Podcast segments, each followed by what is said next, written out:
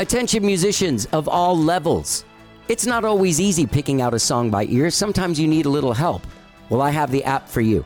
Whether you're a professional musician or a beginner, Ultimate Guitar is an amazing app. For just $2.99, you get the chords and tabs on guitar, bass, or ukulele for over 1 million songs. They're all available at your fingertips. You also get tools like a tuner, metronome, chord library, lessons, videos, and more. You can find out any song you want. It also has like transpose button. It has auto scroll that you can change the speed to so you can play along with the song. A lot of the songs have the lyrics there so you can sing along with them. Ultimate Guitar is an amazing app. Just go to ultimateguitar.com or download the app to your phone today and start playing. Start playing any song you want. Ultimate Guitar, that's the place for you. Let's get down. Hey gang, I want to make a quick announcement. Since we started this podcast in 2011, only the last 20 episodes have been available on the streaming services. You had to go back to the Podbean app or to the website, howdidigethere.podbean.com, to access past the last 20 episodes. Well, gang, big surprise. As of now, the last 100 episodes are available on all streaming sites. That includes the From the Vault episodes. All of the episodes, the last 100 episodes from this episode back, are available now on all streaming services, including Apple Podcasts, Spotify, TuneIn, Overcast, Stitcher. Go there. Whichever one you're subscribed to, whichever one you use the most, go subscribe to How Did I Get Here. Follow us, rate us, leave us a comment if you can, and check out the episodes, man. Get out there and enjoy the last 100 episodes of How Did I Get Here on your favorite streaming services. Let's get down.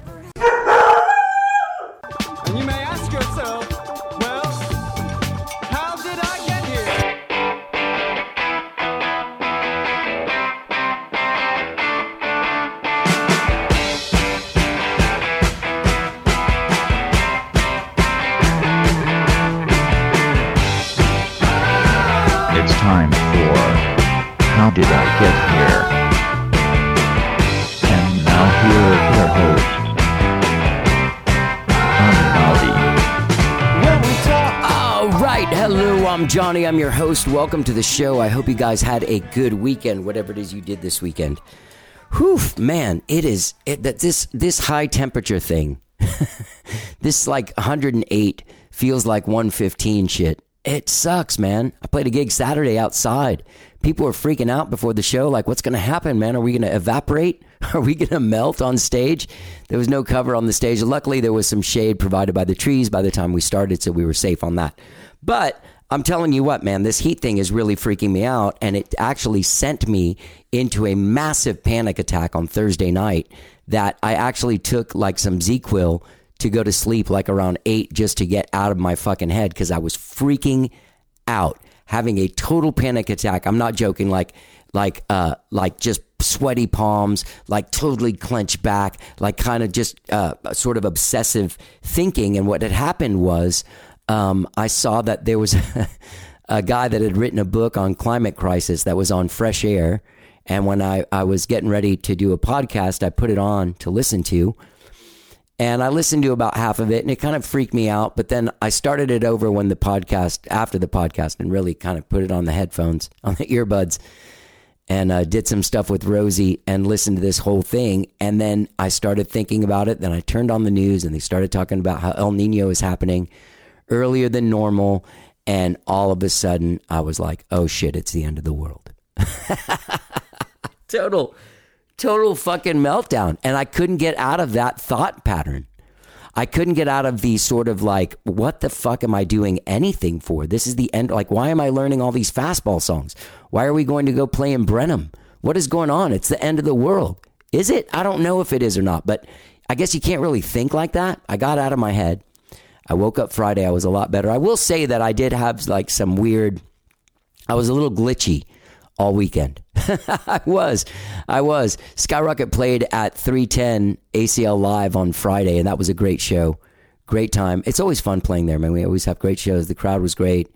Darren made a fantastic set list, and it was just a lot of fun. It was a really, really, really fun show. Even though I did forget an entire verse of a fucking song when I was singing it. And that's what I'm saying is I was glitching. You know, same thing happened on Saturday when we were playing. We were out at the Hot Place in Brenham, which was really cool. It was like hot nights and cool tunes or whatever. Hundreds of people. from Brenham and the surrounding area just fill up the square there in Brenham, and they celebrated with us. We had a really great time. They actually said we were the best band they had ever had out there. So that was also exciting to know. But I kind of messed up a few songs and just kind of like blanked out on stuff. There was one song that I was just like, just freestyled at the part because I was like, I don't even know what I do here. And I play this song all the time.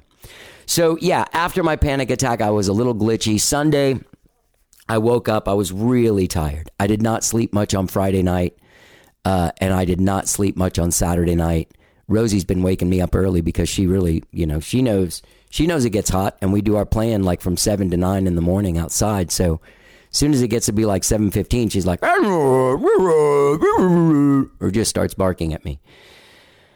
So anyway, so Sunday I got up and tried to work on some. I worked on some fastball stuff all day. I was wanting to work on it all day because I had the whole day to do it, but I just ended up like working on it, then taking a break, then working on it and taking a nap, working on it and taking a break. Finally, about 6 o'clock at night, I was like, "Fuck this." Whew! What a crazy. I think a lot of it has to do with the heat too. You know, maybe it wiped me out playing for 3 hours outside in the heat on Saturday night. Anyway, it was a good weekend, even though I glitched a little bit. I really got it back together. I'm doing this intro on Monday, and I feel a shitload better today. I really do. I feel alive again, and I feel like myself, which is fantastic. I want to let you guys know that this Friday, July 21st, I will be doing the very first How Did I Get Here Presents with me, Leslie Sisson from Moving Panoramas, and Aaron Sinclair. We're all going to be doing solo sets. I'm going to be doing short interviews with each of them before at the top of each set. I still need to ask one of them to interview me at the top of my set. Maybe I'll ask Leslie. Anyway, we're going to be playing this show. I did it through this new booking app called Gigstan that was started by Shooter Jennings and my friend Star Long. You can hear the podcast with them a few episodes back. It's really, really good. Scroll down if you're listening to this. It's a great conversation. It's a really good idea. I'll explain it all to you, but I don't really have the time. Go to gigstand.com, go to their events, and you'll see How Did I Get Here Presents there. I'll also put a link to it in the bottom of this podcast text, okay? And then Saturday, Skyrocket plays at Last Concert Cafe in Houston. So if you live in Houston, you're listening to the show, come on out. Last Concert Cafe is a great place to play. You can come watch us evaporate there on stage as we melt in the summer of 2023 playing all these outside shows. And listen, man, if you live in Austin, please come to the show, the How Did I Get Here Presents. This is my very first show like this, and I think I'm going to do more like this. I want to make it a series where I bring two other artists. We each play solo acoustic sets, and I do little interviews with each of the bands. They're shorter sets. It's not like a 6-hour night, but I thought it was cooler than a songwriter in the round where you'd be interrupting people through the whole thing. I thought it'd be better for everyone to be able to play their own sets and get their own groove on. All right? So check that out. Go to gigstand.com, check out their events, or look at the bottom of the text of this podcast, and you will see a link to my show this Friday, July 21st, with Leslie Sisson from Moving Panoramas and Aaron Sinclair. All right, gang, I have a great show for you today. My old friend Charlie Faye returns to the show today. She has a brand new children's album that comes out this Friday, July 21st. It's called Charlie Faye and the Fanimals. Now, she had a baby a few years ago and was digging around the children's music scene to see what's going on. And she had, you know, her band Charlie Faye and the Fayettes, if you know them. They were kind of like a Motown-based kind of band, like kind of a throwback band to like the 60s and doing this Motown kind of groove. And she applied that to children's music.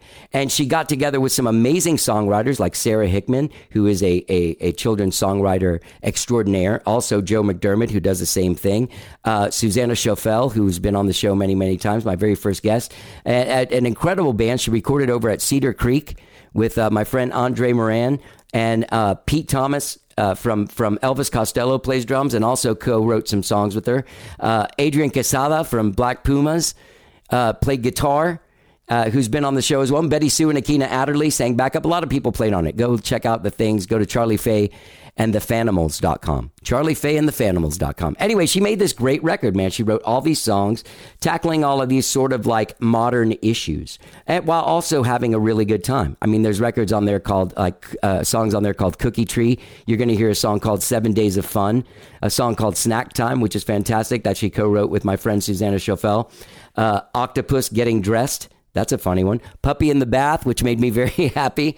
But also she tackles some There's Me and My Family, which kind of describes the different kinds of families there are now. Talks about the families, the mommies and the mommies and the daddies and the daddies and the mommies and the daddies and just the whole, we got a lot of modern families going on out here. Also, Milo Wears a Tutu, which talks about a child being free to be themselves and break out no matter what anybody thinks. Charlie Faye did a great job with this record. Charlie Faye and the Fanimals. Go to charliefayandthefanimals.com to get involved with that. The record drops this Friday, as I said.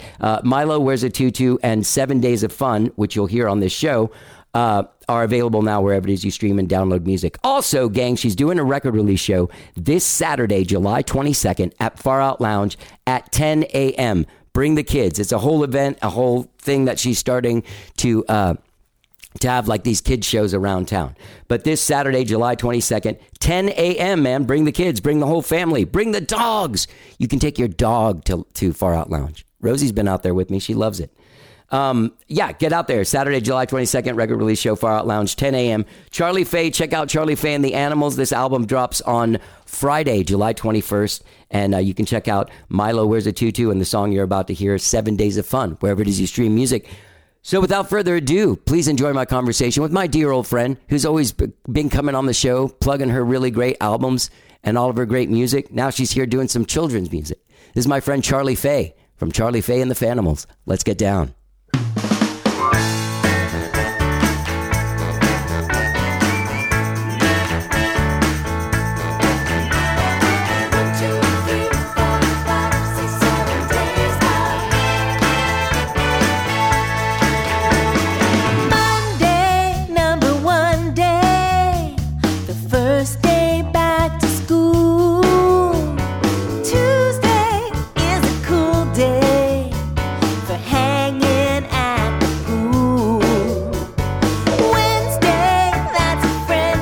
Before we get going on this, there is something I do want to ask. Who did the album cover?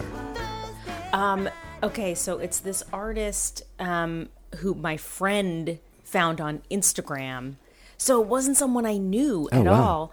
I had done a photo shoot for it, and I thought I would do a photo for the cover, something of me and Edie, or and it's amazing. And then I was like, oh, maybe an illustration would be cooler. Yeah. And I was looking around, and my friend Alex was like, oh, there's this artist on Instagram who is really great, and maybe you could do something in the style that you like, because I had a specific vision, of course, for what I wanted based on this, 60s art thing. Right. And so I reached out to this woman. Her name was Lisa Taranchenko. And I said, this is what I'm looking for. I showed her the example, and she did a great job. Great job. Yeah. I love that album cover. Isn't it cool? Yes. Are you making physical I have so many weird questions. Oh, you did? Oh, excellent. I brought you one. Oh, thank you. Not that but it might decorate your room here. Yeah. Maybe I should get a little frame. Yeah. Oh, and then Edie's on the back. Yeah. You did produce this record. That's what I thought. And you did it at Congress, or not Congress House. Congress House, yes. Giant Congress House in the country. The enlarged, yeah. That's a great studio, man. Yeah, Cedar Creek. Yeah, Cedar Creek. Mm-hmm. Amazing. Yeah. And Andre is amazing. Andre's so great. Hero. Yeah. Yeah. All right, this album is really, really good. It's great. I was going to ask you, it's funny, did you watch that Wham! Documentary? No, I've just been seeing things about it. Was it good? Yeah, it's great. It's great, but one thing that dawned on me when I was watching it was how the Motown formula, like some of those songs are just straight up lifts of Motown songs. Like the track is, like you're just like, oh my God, it's like Tears of a Clown. You know what I mean? Mm-hmm. Anyway. There's a Tears of a Clown reference in this. Did you hear it? On what song? On Me and My Family. Yeah. It's kind of snuck in there. That's an interesting song. Okay, so this is the other thing that happened, okay? Speaking of Putumayo, my stepmom bought into Gymboree in the early 80s after my sister was born. And now my sister runs a couple of them in Miami. Oh, right? Cool. Yeah. However, they're super Florida-minded. Politically. Like, don't say anything, right? But they wrote me and they were like, hey, we play Putumayo. Like, we have them on our playlist and all this stuff. And we sold their records, you know, since the 90s or whatever. And I was like, oh, that's cool. Then I was like, oh, these guys should check out. So I know, sorry. I have to turn off the AC. Turn off the AC, huh? We really have to. Yeah, it's terrible sounding when it's on. It's like, shh. Yeah, okay. Yeah, sorry. No. It's just for the listeners, what is the temperature in Austin today? It's going to be 105. That's what they've told us. And I can check 3 p.m. Yeah. It's 3 p.m. It's probably 105 degrees and we have the AC off. It feels like 113 right now. Great. It's 102. And we have the AC off and we're just going to see how long. We should have taken our photo before. I'm melting. Oh, well. Yeah, Charlie Faye, you always look great, and you're incredibly photogenic. Thank you. That's all I'll say about that. That's enough of that. So back to this. I realized again, upon the third listen through, like there are songs like Milo Wears a Tutu. Mm-hmm. That's a song that probably wouldn't have been on an album 15 years ago. You think? Yeah. Probably not. Interesting, right? Yeah. So when I know you wrote that song with Sarah. You wrote with some great writers. Yeah, I wrote that one with Sarah Hickman. And Joe McDermott, he was a guy like in the late 80s when I was playing, but then he switched gears, I remember, in the 90s. And then I didn't see him anymore except in the paper with children's stuff. He does kids' music now. Yeah. He does great with it. Yeah. Yeah. He was really fun to work with, too. Yeah. So, there's different issues that you're dealing with. Did you go into like writing this album with the idea of like, I'm going to do a song about a family. I'm going to do a song, you know, about how fun the week is. Yeah. Some things, yes. And some things, no. I mean, the ideas came from all different places. So the 7 Days of Fun, which was like the first single. Yeah.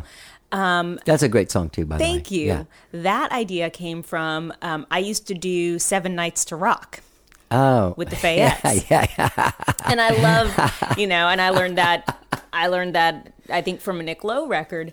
And I love how they go like Monday, Tuesday. Yeah. And I was like, oh, I should do a song that kind of follows this, formula for kids. Yeah.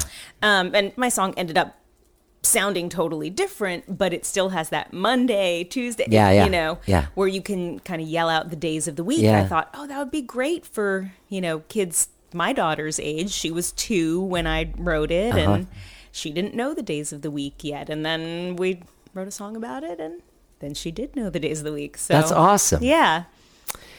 As a sidetrack, sorry, real quick. What did you used to listen to when you were a kid?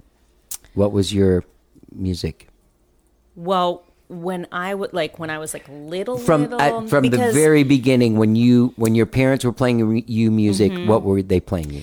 Yeah, I'm pretty sure it was like Carole King, right. James Taylor, right. Carly Simon, like that's Cat the Stevens. First. That's exactly. The cartoon cover with the dude sitting under the tree. Yeah, remember that? Yeah. That T for the Tellerman, maybe? I don't know. I just remember that. I remember what they looked like. Yeah. I couldn't read.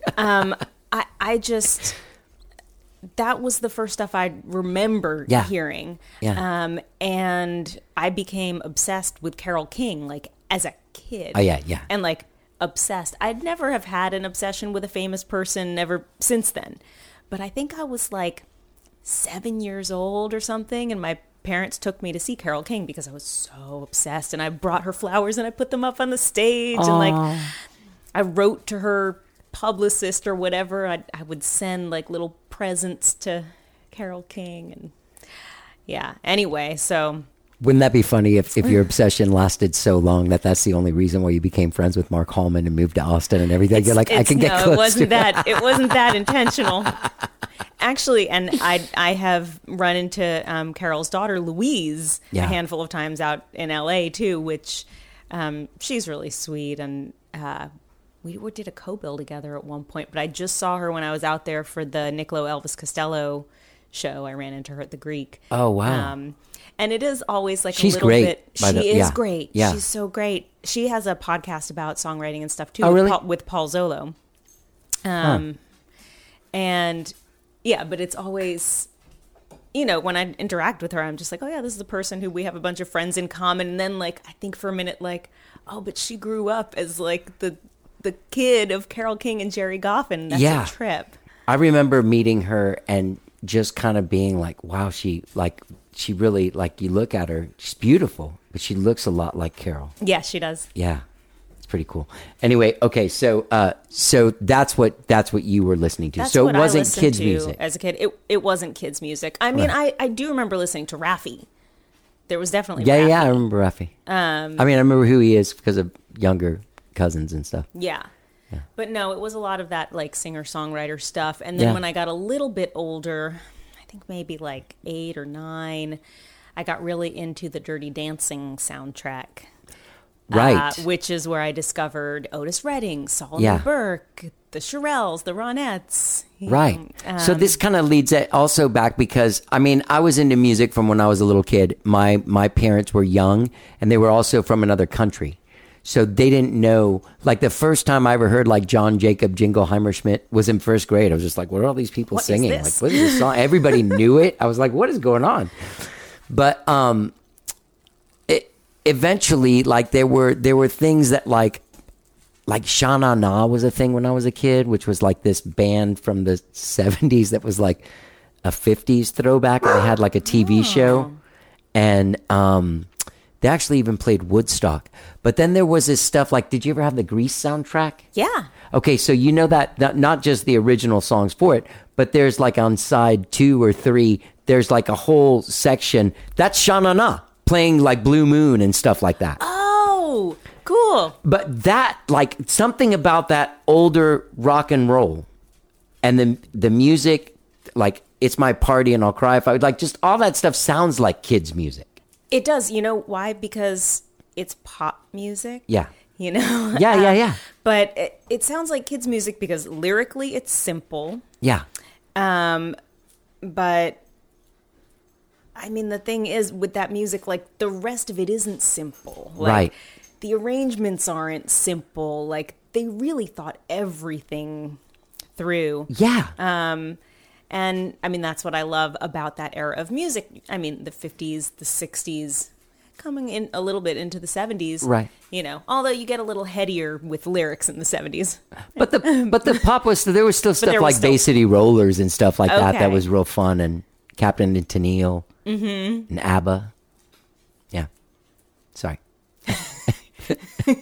Going too far into the 70s for me. No, well, I know. I'm sorry. But that's when I was a little kid. But that, yeah. I mean, like, Kung Fu Fighting was the first record I ever bought with my own money. And I think I was like 4 or 5. And I mean, have you ever, you know that song? Yeah. I mean, it has Kung Fu in it, and I was a little boy. So it was, it was the most awesome thing I'd ever heard. So, right, that's a note. Make a note. Yeah. Song idea. But it's funny that children will naturally gravitate to that. Like, I remember my cousin Eric, when he was a little kid, it was like the 80s, and he was really into like Michael Jackson, and he was really into Huey Lewis, but then he heard Surfin' USA and like all of a sudden he was just listening to like Chuck Berry and like the Twist. You got a Twist song too. Yeah. No, that stuff. I mean, and it's the repetition too, which works for kids and adults. Like, we like the repetition. We can latch onto it without listening too hard.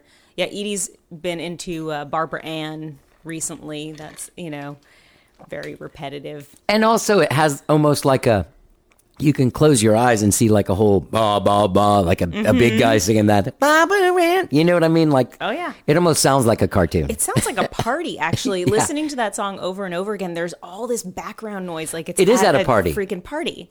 They recorded it like in a house and having a party. Yeah. That's... Okay, so it wasn't like a pretend party in the studio. No. Thanks for giving me the real story. It might have actually been the first concept album. Okay, I'll tell Edie about this. Yeah. I'll be like, they actually recorded this at a party. I think there's a video for that song where they're all sitting in the living room with all the girls all around them, and it's them recording that. I'm going to have to find that for her. She'll love it. Yeah. What a fun band like that. All right, so are you making videos for these? I'd love to, but it's so expensive. I don't have the budget. Yeah. What kind of video would you make? Cartoon? Animated?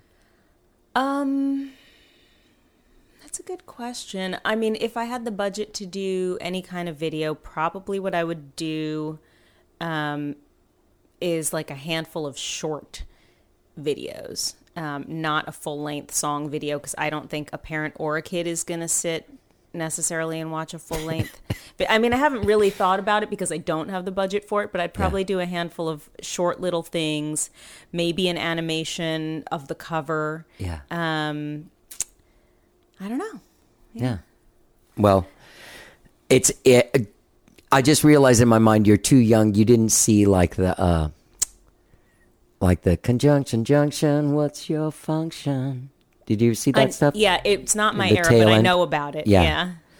Did you, was that, like, did you want to have some, because it's fun, but there's also, you're also learning. How, that's different than a normal song that you would write as Charlie Faye. Right. And it's not necessarily one of my goals with this record. Right. I mean, and I think a lot of,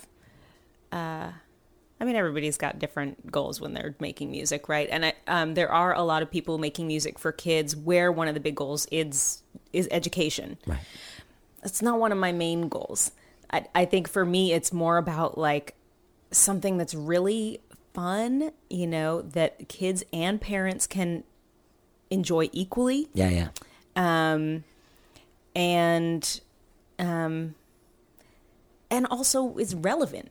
Yeah. For people today, but with the sounds that I love, right, from the '60s. Yeah, but I think those.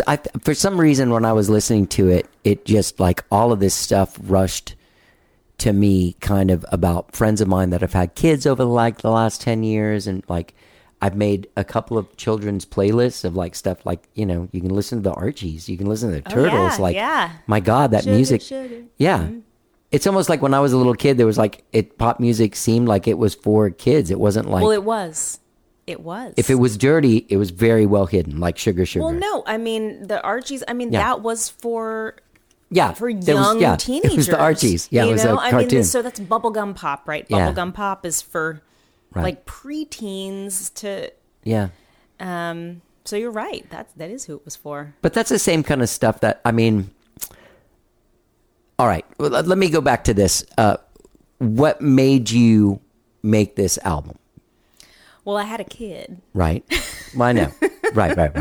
And there's not great children's music out there. Was she born in the era of Baby Shark or after Baby Shark? After. I think that was I don't know when that was from. That little guy, my nephew, he was born in the Baby Shark era. God, I love Baby Shark. Oh my God. Yeah. I thought people hated it, but I'm not super familiar. But I think what I learned as I started to kind of dig into the children's music genre is that there's actually a lot of good stuff out there. Okay.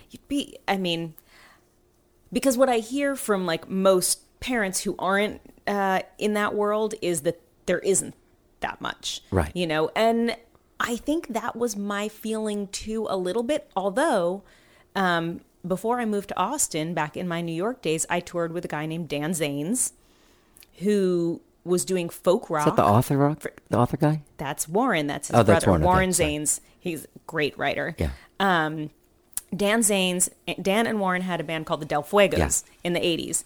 Then, I guess Dan started doing family music after he had a kid and did really well at it, and I was in his band. I was like the kind of main female singer in the band, and I played guitar and mandolin, and it was this folk rock thing, and it was actually great music.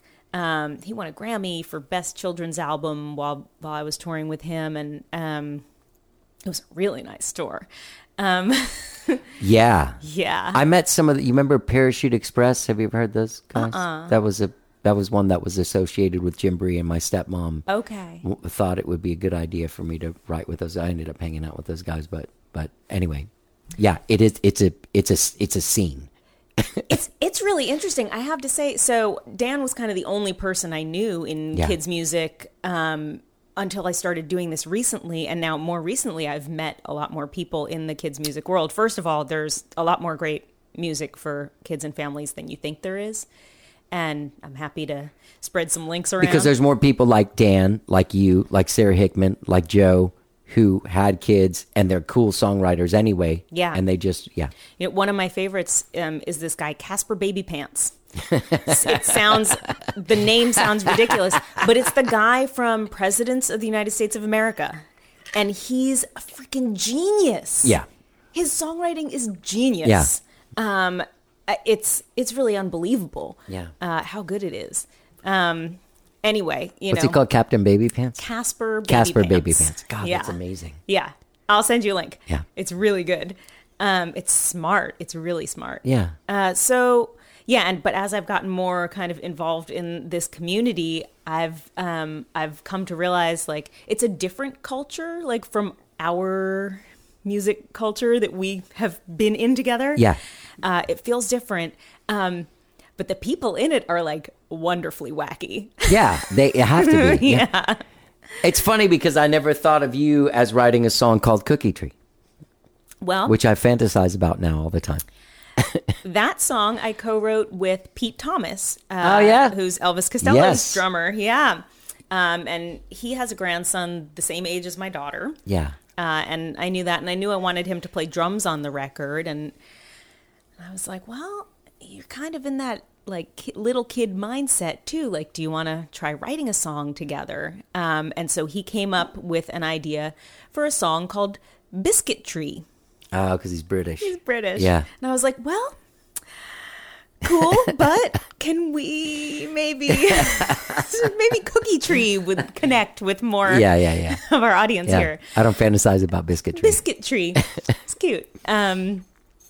Yeah, so we wrote that one together, which was so much fun. And then when we're registering our songs, and he, can you believe this, has never had to register a song with a PRO before. Nobody has taken advantage of Pete Thomas's writing abilities, which blows my mind because he's great. He's really great. The only guy I really know of him playing with all the time is Elvis Costello, and I'm like, well, he's kind of got it under control. He does. He's doing all right. That's been his main gig, but he does a bunch of other stuff. No. I mean, Elvis probably wouldn't ask him to write a song because he's doing all right on his own. Oh, right. Yeah. Yeah. Yeah. But yeah. So all right. So let's talk about a little bit about, because you had a really great cast of characters. Adrian Quesada. Yeah. One of my favorite. Yeah. One of my favorite. I don't even know what to call. He's just one of my favorites. I remember you telling me about Adrian before I knew who he was. Really? Yeah. What did I say? You said I should get him to produce a Fayette's record. Oh, that makes sense. And oh my God, that would be a great record. Before Black Pumas, this was like a long time ago. Yeah, I wish we had been able to do it, but I think the timing didn't work out or something. And then there was Black Pumas, and then it was just, I was kind of a fan of his production, and then when I heard, did you know the band The Sword? It's like a total fucking metal band from here. No. Like toured with Metallica and stuff. Like I wouldn't know about that. But yeah, you'd see him. Like you'd hear about it. But he did one of their records, and it was honestly that's when I was just like, okay, this guy can do anything in the world because it is easy. Look, it's making the hair on my arm stand up. It's one of the greatest metal records I've ever heard in my life. Wow. Yeah. Anyway, sorry, he's great. Yeah. What did he bring to the table? That cool right hand. Just great guitar stuff. Like I just knew, I mean, for me going into the studio, producing this record. Yeah. Okay, Rosie. I think you got something out of my purse. Is that from your purse? I think so. I think she got it out of the garbage. Oh, well, great. Sorry. She's a terrible dog. No, she's very sweet. Yeah, for me, going into the studio, producing this record, I knew I just needed to get people who already had the right aesthetic. I mean, I would do that no matter what. Yeah. I prefer to bring in people who are already going to naturally do the thing that I like. Yeah. And I don't really have to over-communicate about it. And I knew that Adrian would be able to do that. Now, Scott Davis, who played bass on the record, he and I were in this little rock and roll band together for a while. And it's funny because I was like, oh, maybe I'll get him to play guitar on the record because he's a great guitar player. He played guitar in the rock and roll band. What was that rock and roll band? It was called the Waterloo Beat. Okay. We had just one great gig, and then I think everybody got distracted with other projects because it was kind of a super group, you know, and everybody's involved in other stuff. Right. But Scott was so great on guitar in that band that I was like, oh, I think it would be great to have you play on this kids record I'm making. And then I was like, who should I get for bass? That's going to be the hardest thing for me because I'm so picky when it comes to bass players. I've been spoiled over and over again. Yeah. So, and Scott was like, actually, I play bass. That's my main instrument. That's my first instrument. So, and Scott works a lot with Adrian. So awesome. Scott scooted over to bass and called Adrian to see if he would play guitar on the record. And then Trevor Nealon played keys. Pete Thomas came in, played drums. And that was the basic tracking sessions. And you guys cut live at Cedar Creek. Yeah. Awesome. You guys must have been one of the first bands? Or I don't know. I guess, man, is time messed up for you in your head? Yes. Okay, mine too. When did the Congress House, were we moving out of there in January of 2022 or 2021? It was still kind of during pandemic time. Kind of, yeah. Like there was one guy wearing a mask. Depending on how long you were doing the pandemic. I did it longer than some people. But as soon as I got vaccinated, I was out of there. Yeah. I was like, just spit in my face. I don't care. I love it. Yeah. Yeah. Yeah. Then I got it again. Well, even though I stayed isolated for a long time, I got it, and I got it bad. So sorry. Thanks. I'm okay now. Yeah, you look good. Sound good. That's the second time I've told you look good. Is that weird? No, I like it. Because we're friends. Okay. No, we're good. All right. I never want to make you feel uncomfortable. I went to Johnny's and he was all weird about how I look. No, it's fine. Okay, so Jim Brumberg, who you introduced me to and brought him on the show, loved him. He's the best. You guys worked together? Yeah. Yeah? Yeah, we worked together on all kinds of stuff. Yeah. But yeah, a lot of this stuff. So I remember reaching out to him about writing for the record, and that never happened. But then I had these songs, I had the basic tracks, and I was thinking about overdubs, and there were a handful of songs that I felt like had a lot of potential but needed more or needed help, you know, just needed something. And Jim is such a wonderful producer and also understands kids. Right, he has kids. Yeah. And he also didn't. Oh, God, I've done so many of these that sometimes they blur together. But I'm pretty sure he's the guy that collects a bunch of instruments and tries to play them. Isn't that part of his thing? I don't know if that's part of his thing, but like he does have a bunch of instruments. Yeah, he did say that in the podcast. Okay. Yeah. Yeah. No, I mean, he can play pretty much any instrument. Yeah. So I had a feeling that if I sent him this stuff, he could do something cool with it. And he did. I mean, he understands what I like. And he's able to play a bunch of different instruments and has great ideas. And he really, on 7 Days of Fun, that's like kind of his masterpiece of this record. But he also did a lot with Me and My Family. That's a great song. Thanks. Yeah. There's a modern family going on in there. Yeah, a few different kinds. Yeah. Yeah. That's what I wanted to say, because this is the first children's album that I've listened to in a long time, right? So since Sarah Hickman's records, and that was a long time. And times have changed, and things are different, and people are talking about. There was no song like my family in when I was a kid. Yeah. That I knew of. Yeah. Yeah. And did you write that on your own? I wrote that with Bill DeMaine. Okay. Yeah. Who is he? He is my favorite co-writer. He lives in Nashville. We wrote a bunch of the Fayette stuff together. Okay. And you know, often with him, I come in with an idea for a song, right? And I did for this one, I think, mostly because you know, there are so many songs and so many there's so much that depicts a kid with their mom and dad all together, like, right. And yeah. You know, my kid, you know, sometimes she's with her mom and sometimes she's with her dad. Yeah. And then I have friends who are like, you know, it's two moms and a kid. Yeah. Or there are so many different ways, yes. You know, and that was the hard thing about writing this song was I'm like, I only have 3 verses. What about the kid who lives with their grandma? And right. What about the right, kid right. who, yeah, you yeah, know, yeah, who's being raised yeah, by their yeah, brother? Yeah. Like, there are just so many things that I can't get in here. And that was hard for me, but I think I just wanted a few more kids to feel seen.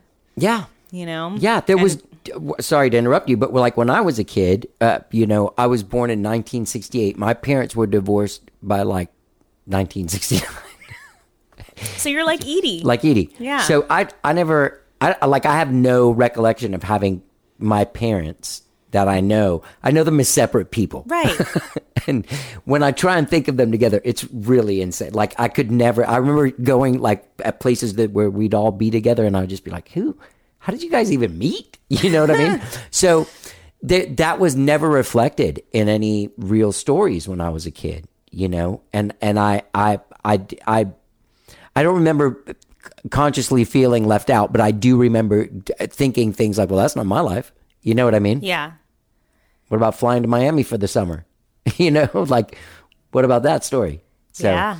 It's great to hear that in songs and like that sort of like yeah. bringing everyone to the party. And I mean, it's funny because like, I don't want to make a thing out of it. I just want everyone to feel like this is a totally normal, this is... Yeah. It comes out that way. Yeah. Yeah. Well, I noticed it because, you know, I was looking at what is different about this as a children's album than what I grew up in. And it did stem from sending my sister the links to those songs and then thinking to myself like, oh man, Milo wears a tutu. Might get this record vetoed. Like I wondered. They might kick. Well, that's just, that's not everyone. Now, these are people that one of the Gymborees is in a mall. Let me give you just a quick little backstory. Uh-huh.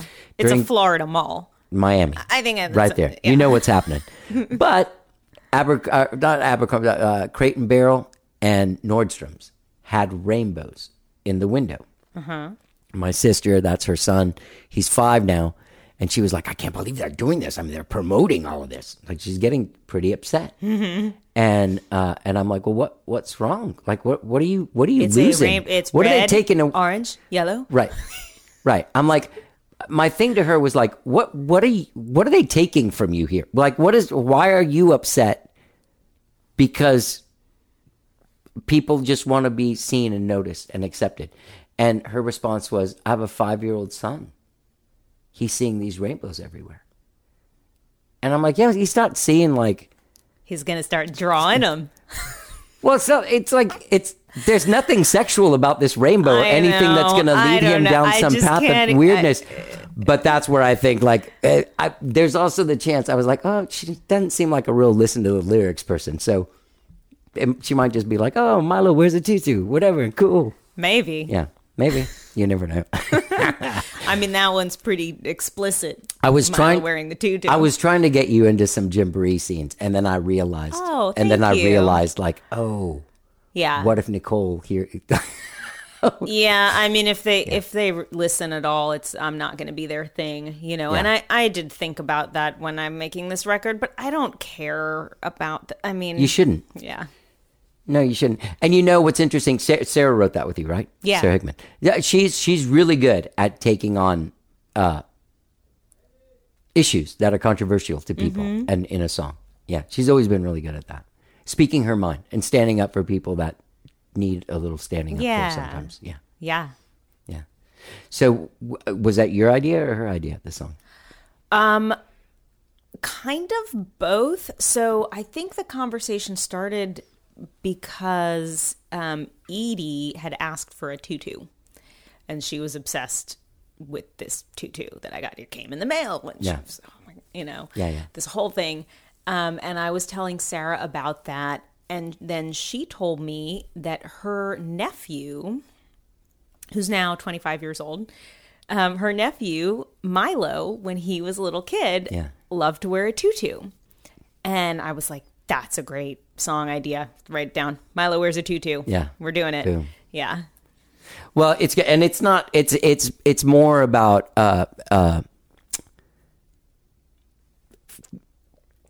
being free, having the freedom to be who you are, express yourself and where, how you want. Exactly. Yeah. Wear what you want to. Yeah. It's not telling people to go change. That's what my sister and my stepmom have this view of that as they're trying to tell you to be this kind of person. And you're like, no, no, I'm going, you know what? This is not a big deal. Yeah. Like, exactly. If someone wants to wear a tutu, wear a tutu. What was the news story when you and Adrian came in that you hadn't known about? I mean, it could have been any pop culture news story. Because I was like, I don't know if you realize like, what a big thing this is for some people. Like, I was thinking when I was coming in here today, I hope Johnny doesn't give me another pop culture quiz because just talk about stuff, you know. That's all right, man. Here's one thing that I want to tell you that's really cool about that made me want to get into children's music. Gigs at 10 in the morning. That's awesome. Isn't it? Yeah, my God, that's amazing. Yeah.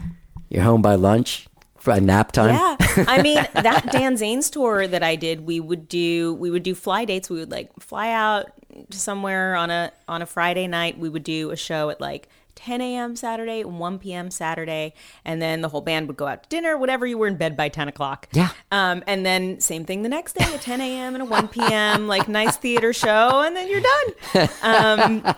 It's so healthy. Yeah. So you're okay with it?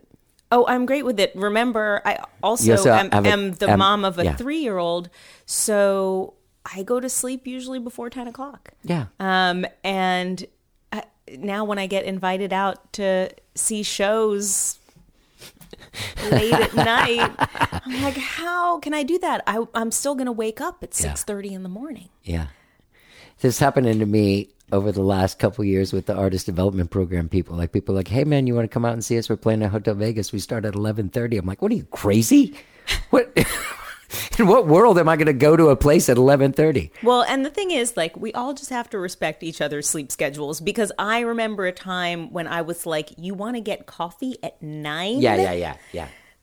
No, I'm asleep at that time. And now I'm on the other side of it. You want me to go to a show at 9? Yeah. Yeah. Yeah. No, let's get coffee at 9. Yeah, exactly. Exactly.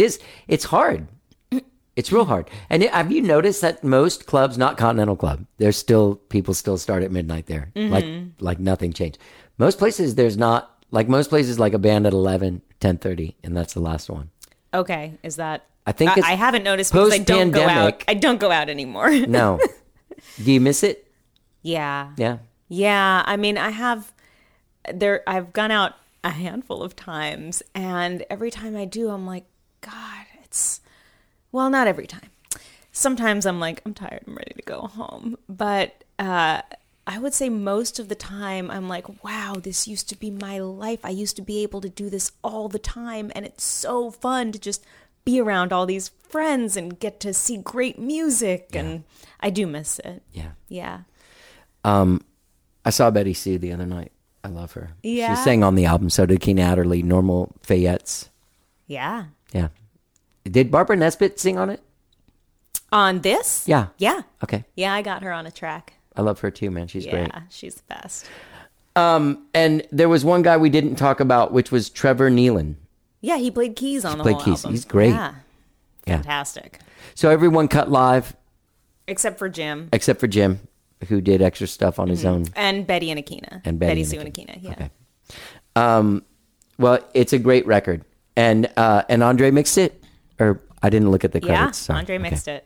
Also, I can't see that without my glasses. Yeah, he did a fantastic job, and he did. Yeah, and there's a real excitement to listening to it, and it's very, very fun. And I'm glad that you I'm glad that you channeled your energy into that kind of creativity. Hopefully it'll be a giant, I've heard, and this is why my stepmom wanted me to get involved with these Parachute Express people back in the late 90s or whatever, was because she was like, some of those people, like, they make a lot of money. I don't know if it's like the regular music business now where it's not that happening, but.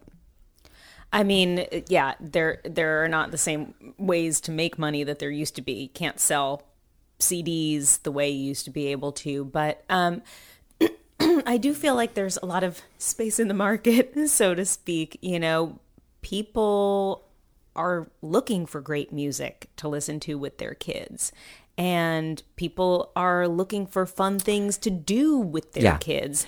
And I can't remember if we've talked about this, but I have teamed up with Cindy Hawes, who has a band called Strawberry Ops, and KUTX to launch a family music concert series at the Far Out Lounge. That's the first one, the 10 a.m. Yeah, that's the 10 a.m. It's called The Breakfast Boogie. And it's not just me. It's a different act every Saturday morning. So Saul Paul will be the first one on the 15th coming up. And then we'll play on the 22nd. And these are 10 a.m. shows at the Far Out Lounge. We're going to have like popsicles and bubbles and like just make it a really fun, festive environment. That's rad. Right? Yeah. Yeah, that's totally rad. Because I feel like there's just not, there's not enough going on. There are some things you can bring your kids to, for music over the weekend. But a lot of it is like, and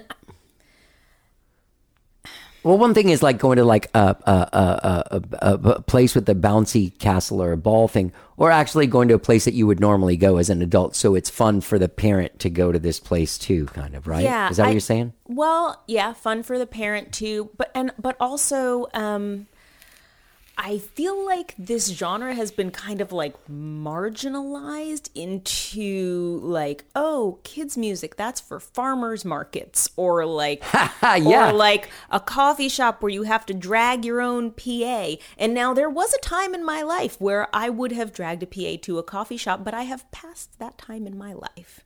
And I also don't think it serves the audience best. Right. So there's totally a time and a place for the drag your own PA to a coffee shop gig. Right. But why is it that for this demographic of, let's say, people ages 1 to 9 and their parents, why is it that those are the only options for music? Right. In the live music capital of the world, it seems like somebody should be working on something on a higher level. And KUTX's Rock the Park does do that. You're doing one of those too, but in October. I'm doing one of those in October, And then there's also a thing at Moon Tower, Space Jam. Oh, that got canceled. Oh, sorry. Yeah. Not your fault. Just took it from your website. But I was saying, like, those are cool places that you can utilize that way in the day. Well, all of them. But places like Moon Tower, which was, I think, kind of the first of that model of, it's all outside, dude. Just go, get out there and get into it. But there's like Sagebrush, and maybe that's a little more grown up. But those kind of places are great places to have these kind of family day things. Family friendly. They're going to be vendors and stuff. Like, Sarah going to sell her coloring book? I have a coloring book now. Oh, you do? Yeah. Did you bring me one? It's not ready yet. Oh, okay. I got to get that going like this week. Yeah. But yeah, I mean, hopefully we'll have Sarah play at some point and then she'll sell the coloring book there. Yeah. But yeah, we're going to have a popsicle cart and this whole event production thing is new to me. You know, I do a lot of things, right? And event production is something I have not taken on until now, so I'm learning on my feet, and Cindy and I are trying to put it all together. Okay, we need popsicles, we need bubbles, we need a mister, we need a just want to make sure it's a great experience for everybody. Yeah. So this first one is, or not the first one, the second will be July 22nd. This will be out on Tuesday. So this coming Saturday, July 22nd, is Charlie Faye's and the Fanimals record release show at Far Out Lounge at 10 a.m. I have it underlined and with an exclamation point. That's how cool I think it is to have a gig at 10 a.m. Nice. I've actually said that to people before. I was like, man, could you imagine if gigs were like at noon? God, that'd be great. Yeah. Go have the rest of your day instead of like stressing out all day. Make sure your voice is together. All that stuff. Well, they start a family music project. I don't even know where to start with that, and I don't think there's anybody that would see me associated with children's music and even think it was a good idea to bring them to this horror show of a mind. I'd be curious. I would be too. Sarah, I bet, was helpful because Sarah did really well. Right? Mm-hmm. Doing this. Yeah. Like it was a whole new avenue of income. Yeah, and she still does. Yeah. Yeah. Okay. I didn't know if she like gave it up after her kids grew up or what. No, she still does music for kids, and she was definitely really inspiring to me when I first decided that I wanted to do this. I can't remember who told me, but somebody was like, "Well, you got to call Sarah Hickman." Yeah. So I did, and I told her I want to do this, and she just gave me the best pep talk ever. She's the best at that. And then she was like, and we should write sometime. And I was like, great, come over this week, we'll write a song, and we did. That's awesome. Yeah. And it's a great song. And the whole record is great, man. There's Snack Time, Me and My Family. Sorry, I called it My Family earlier. Get Down, which, by the way, I think is super cool because I say let's get down on the show. Oh, yeah. And Cookie Tree, fucking genius. Armadillo, Puppy in the Bath. Oh, yeah. Yeah. She doesn't look weird when she's wet because she doesn't have enough fur. Yeah, she's kind of short hair. Yeah, short hair anyway. But I can't put her in the bath. She's crazy. I have to go outside and do the whole thing. But that's a great song. Thanks. Yeah. I think that's a favorite with a lot of the kids. Is it? Yeah. Yeah. Well, everybody likes a bath time song. Yeah. And especially just kind of like how funny like you think. It's just it brings up some good visual images that made me laugh. It's I think fun. Edie also has been very influenced by that song because she's now on a puppy song writing kick. She and I write together now. So she's definitely going to have at least one co-write on the next record. We'd be sitting around at breakfast having our oatmeal or whatever, and she'll be like, I want to work on a song. Like, okay. I'll say, what do you want to write a song about? And she sees my dog Rufus down under the table, like, she's like, puppy trying to get my food. Yeah. Like, okay, we'll write puppy trying to get my food. And then the next idea was, puppy might knock me over. Like, and I'm like, okay. And we'd get into writing these songs. I'll try out like a certain groove, and you know, not that groove. It's so fun. She's 3. It's so fun. Yeah. God, so she was born in 2020? 2019. 2019. Okay. Yeah. Well, all she knows really is 2020 and post-pandemic life. Yeah. Yeah. She's okay with it? She's okay with it. Yeah, she doesn't know anything different. Yeah, I guess not. She goes to school. She has she goes to preschool. Preschool. Yeah. Yeah. How's that? Yeah. Oh, it's great. Did you give them the album? Have you tested this on other kids than Edie? I've sent it out to like friends with kids and just to get an idea of what people are connecting with. Yeah. Yeah. Well, like I said, a lot of the kids like Puppy in the Bath. Oh, yeah, everybody likes 7 Days. So good. Everybody likes Milo. We have one neighbor who, like, every time she comes home, she's like, I want the tutu song. She puts on a tutu and wants to dance to Milo Wears a Tutu. Yeah. That's awesome. I was just wondering also, like, as far as, like, outlets, like, there's not, like, a radio, but there is, like, playlists. And there is like there's kids channels on my cable. Sometimes I'll leave them for Rosie. Yeah, I mean there are definitely specific like kids. Are you working outlets. Those angles? Is that one of the Daydream Believer? No, actually, I have a publicist who specifically works kids music. Okay, because it's a different world. There are only I think 2 people who do this specifically. Wow. There were three and one retired. And it's a whole different thing. And it's been really interesting because to me, the kind of music I'm making on this record, it's the same genre of music that I was making with the Fayettes. It sounds the same. Yeah. And you could go do different lyrics. And Have you thought about doing that? Yeah, I believe not a Fayettes record. I believe the songs are just as good. Yeah. And there are so many. So my publicist, she's pitching, all the kids' music outlets, but she's also pitching places that covered me with the Fayettes. Right.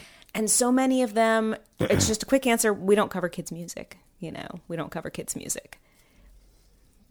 Why? This is music for people. Yeah. And if you listen to it, it's not cheesy. Right. Because I think there's an assumption that, it's going to be cheesy. Like Christian music or something. No offense against Christian. But you know what I mean. Yeah. Yeah. Yeah. But no, there are some really cool kids' music radio shows, too. Obviously, Spare the Rock, Spoil the Child, which started at KUTX. That's Bill Child's show. Okay. He's been doing this for a long time, and he's definitely kind of a tastemaker in that world. Yeah. So, now I'm working with him on The Breakfast Boogie, the music series. Excellent. So, and he's actually the one who booked me for Rock the Park. Great. It's a small world. It is a small world. Yeah. Man, how exciting, Charlie. And honestly, I can't get over this. This album cover is great. Thanks. And if it could come to life, I'd be ecstatic. Maybe I should get someone to animate it. It's a great photo of Edie, too. It's cute, right? She's so big. It's hard to... I have a nephew that was born in 2020, and I was, video chatting with him today, and you're just like, how is this going by so fast? Yeah, it does. It does seem like it's going faster now. I'm going to show you a video when we wrap this up. This morning, she told me she wanted to work on That's What I Like About You, because that's a song we've been learning together. Okay. And she was like, no, I want to do a performance of it. So she wanted to stand on her little couch with a microphone and do it. Yeah. And I caught some of it on video. I'll have to show you. It's so good. Yeah.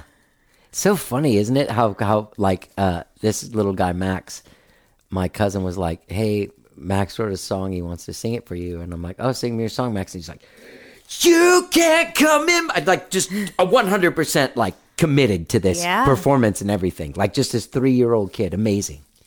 I love that. Yeah, they haven't developed that, self-consciousness yet. Yeah, no one's made fun of it. Everyone's just like, you're awesome. Yeah. If we can just keep that.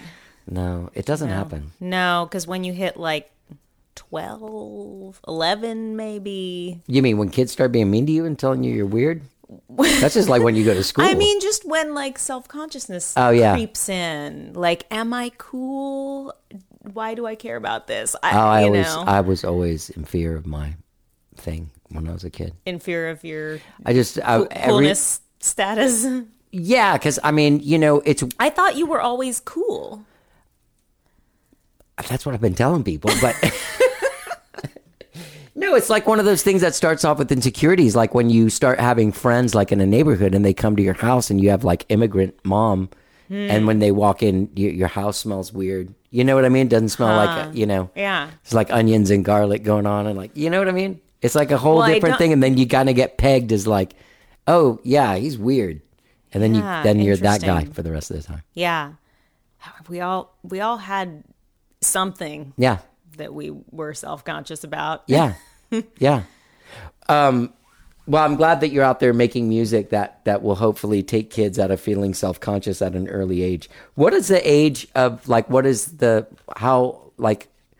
market here? Yeah. How old are these kids? I would say probably 2 to 7 or 8. Yeah. And then 35 to 80. Yeah. Mm-hmm. Yeah. I know. My grandma's 100. I bet she would like it. Yeah. She might, even though she exceeds your age. I mean, yeah. I don't know. You know what's funny? When we were talking earlier about... If she thought that, the Beatles were noise, then it's probably not. No. Her. Yeah, okay.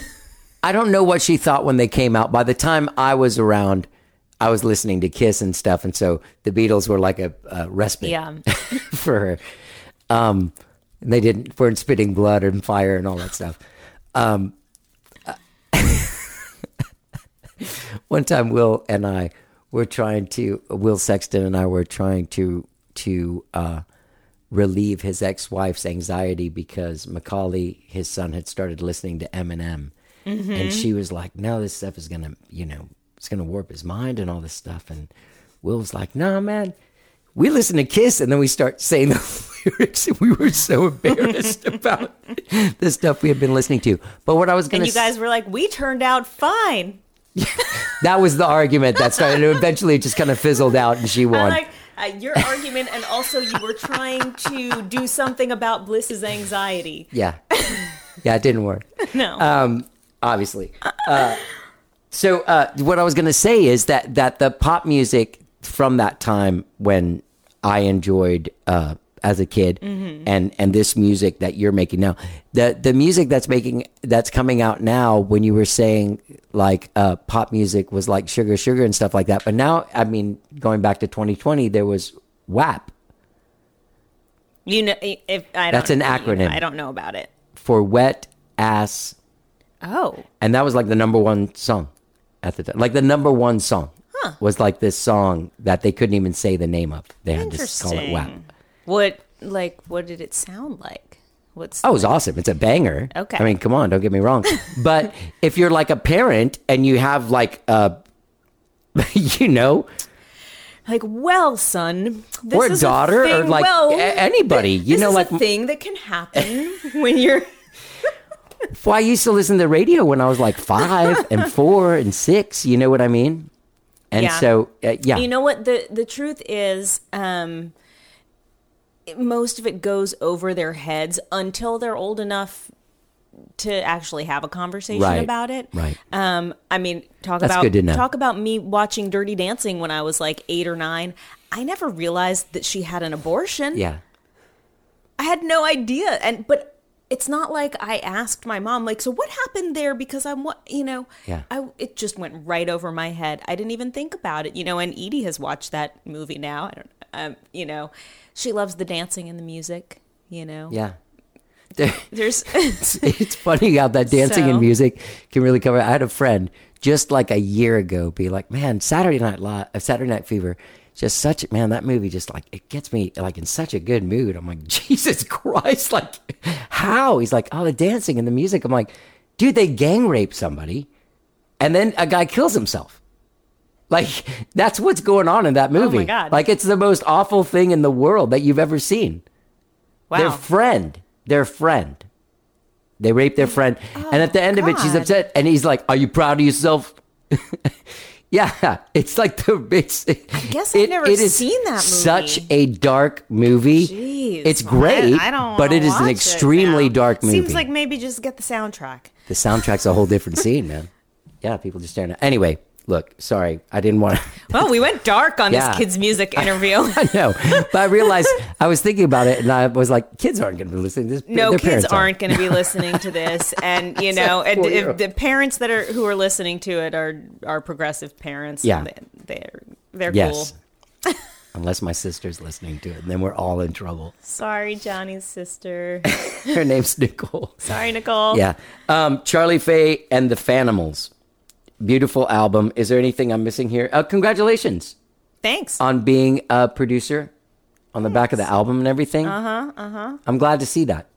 Thanks. I know that you've always had vision and you've always had like a real strong idea of what you want to do, and to know that now you're the boss person. Yeah. It's good to know. Take the reins. My first time in the driver's seat. Yeah. And it felt good. You did a great job. Thanks. Yeah. Anything else I'm missing? Mm-hmm. CharlieFayandTheFanimals.com. That's where you can go. Yeah. To keep up with everything. You can go there. And, we're on Instagram, Facebook. All the places. TikTok? No. Me neither. I'm behind. I tried to get on TikTok and then I got off. I did. I put a couple things up there a while ago, and then I was like, I can't handle another platform. That's the same way with me. Although I got on this Threads that people are going crazy about. Yeah, I don't feel like doing that either. I don't either, but I did it. All right. Everyone get out there and check out this record. It will be out Friday, July 21st. Right now, the singles 7 Days of Fun and Milo Wears a Tutu are available now wherever it is you stream and download music. And you can buy a physical CD, I'm sure, by going to charliefayandthefanimals.com. Thanks for doing the show, Charlie. Thanks for having me. Twice in 1 year. Yeah. Oh, yeah. For Daydream Believer. Yeah. For the other one. Yeah. Yeah. And how is Adrian doing? Great. Said, did you go to Helsinki today or something? Yeah. Wow. She's flying to Helsinki. Yeah. Mm-hmm. She's going on a trip with her dad. Nice. Really cool. Nice. Yeah. All right. You have a great summer. Have a great show. I'm sorry I can't be there Saturday, but go to Far Out Lounge this Saturday, July 22nd at 10 a.m. and see Charlie Faye and the Fanimals record release party and a bunch of crazy kids running around. That's right. Hanging at the pool. That was Charlie Faye. Her record, Charlie Faye and the Fanimals, drops this Friday, July 21st. Don't forget, she is doing a record release show Saturday, July 22nd at Far Out Lounge at 10 a.m. She's also doing a bunch of other shows. Go to charliefayandthefanimals.com to get involved with that. Great conversation with Charlie Faye. Always great to have her on the show. I think that's the fifth time or sixth time she's been on the show. Great talking to her. Great. Check out Daydream Believer, the company that she has with my friend Adrian Lake. They have a company. They were just on a few months ago talking about that, but it's great to have Charlie Faye back on the show. Hey, gang, listen, while you're checking out Charlie Faye and the Fanimals and looking it up on Spotify and stuff, don't forget that you can subscribe to this podcast wherever it is that you find podcasts, be it Apple Podcasts, Spotify, TuneIn, Overcast, new shows every Tuesday and every Friday. We do a From the Vault every once in a while on Saturdays. Maybe there's one coming this Saturday. I don't know, gang. Anyway, I hope you have a great week. Come out to my show, How Did I Get Here Presents, this Friday, July 21st at Soundspace at Quacks with my special guests, Leslie Sisson from Moving Panoramas and Aaron Sinclair. All right? Go to gigstan.com to get tickets or check the link at the bottom of the text of this podcast. Have a great week. Whatever it is you're doing, gang, let's get down. Sunday, I'll stay in my pajamas. 7 days of fun. 7 days.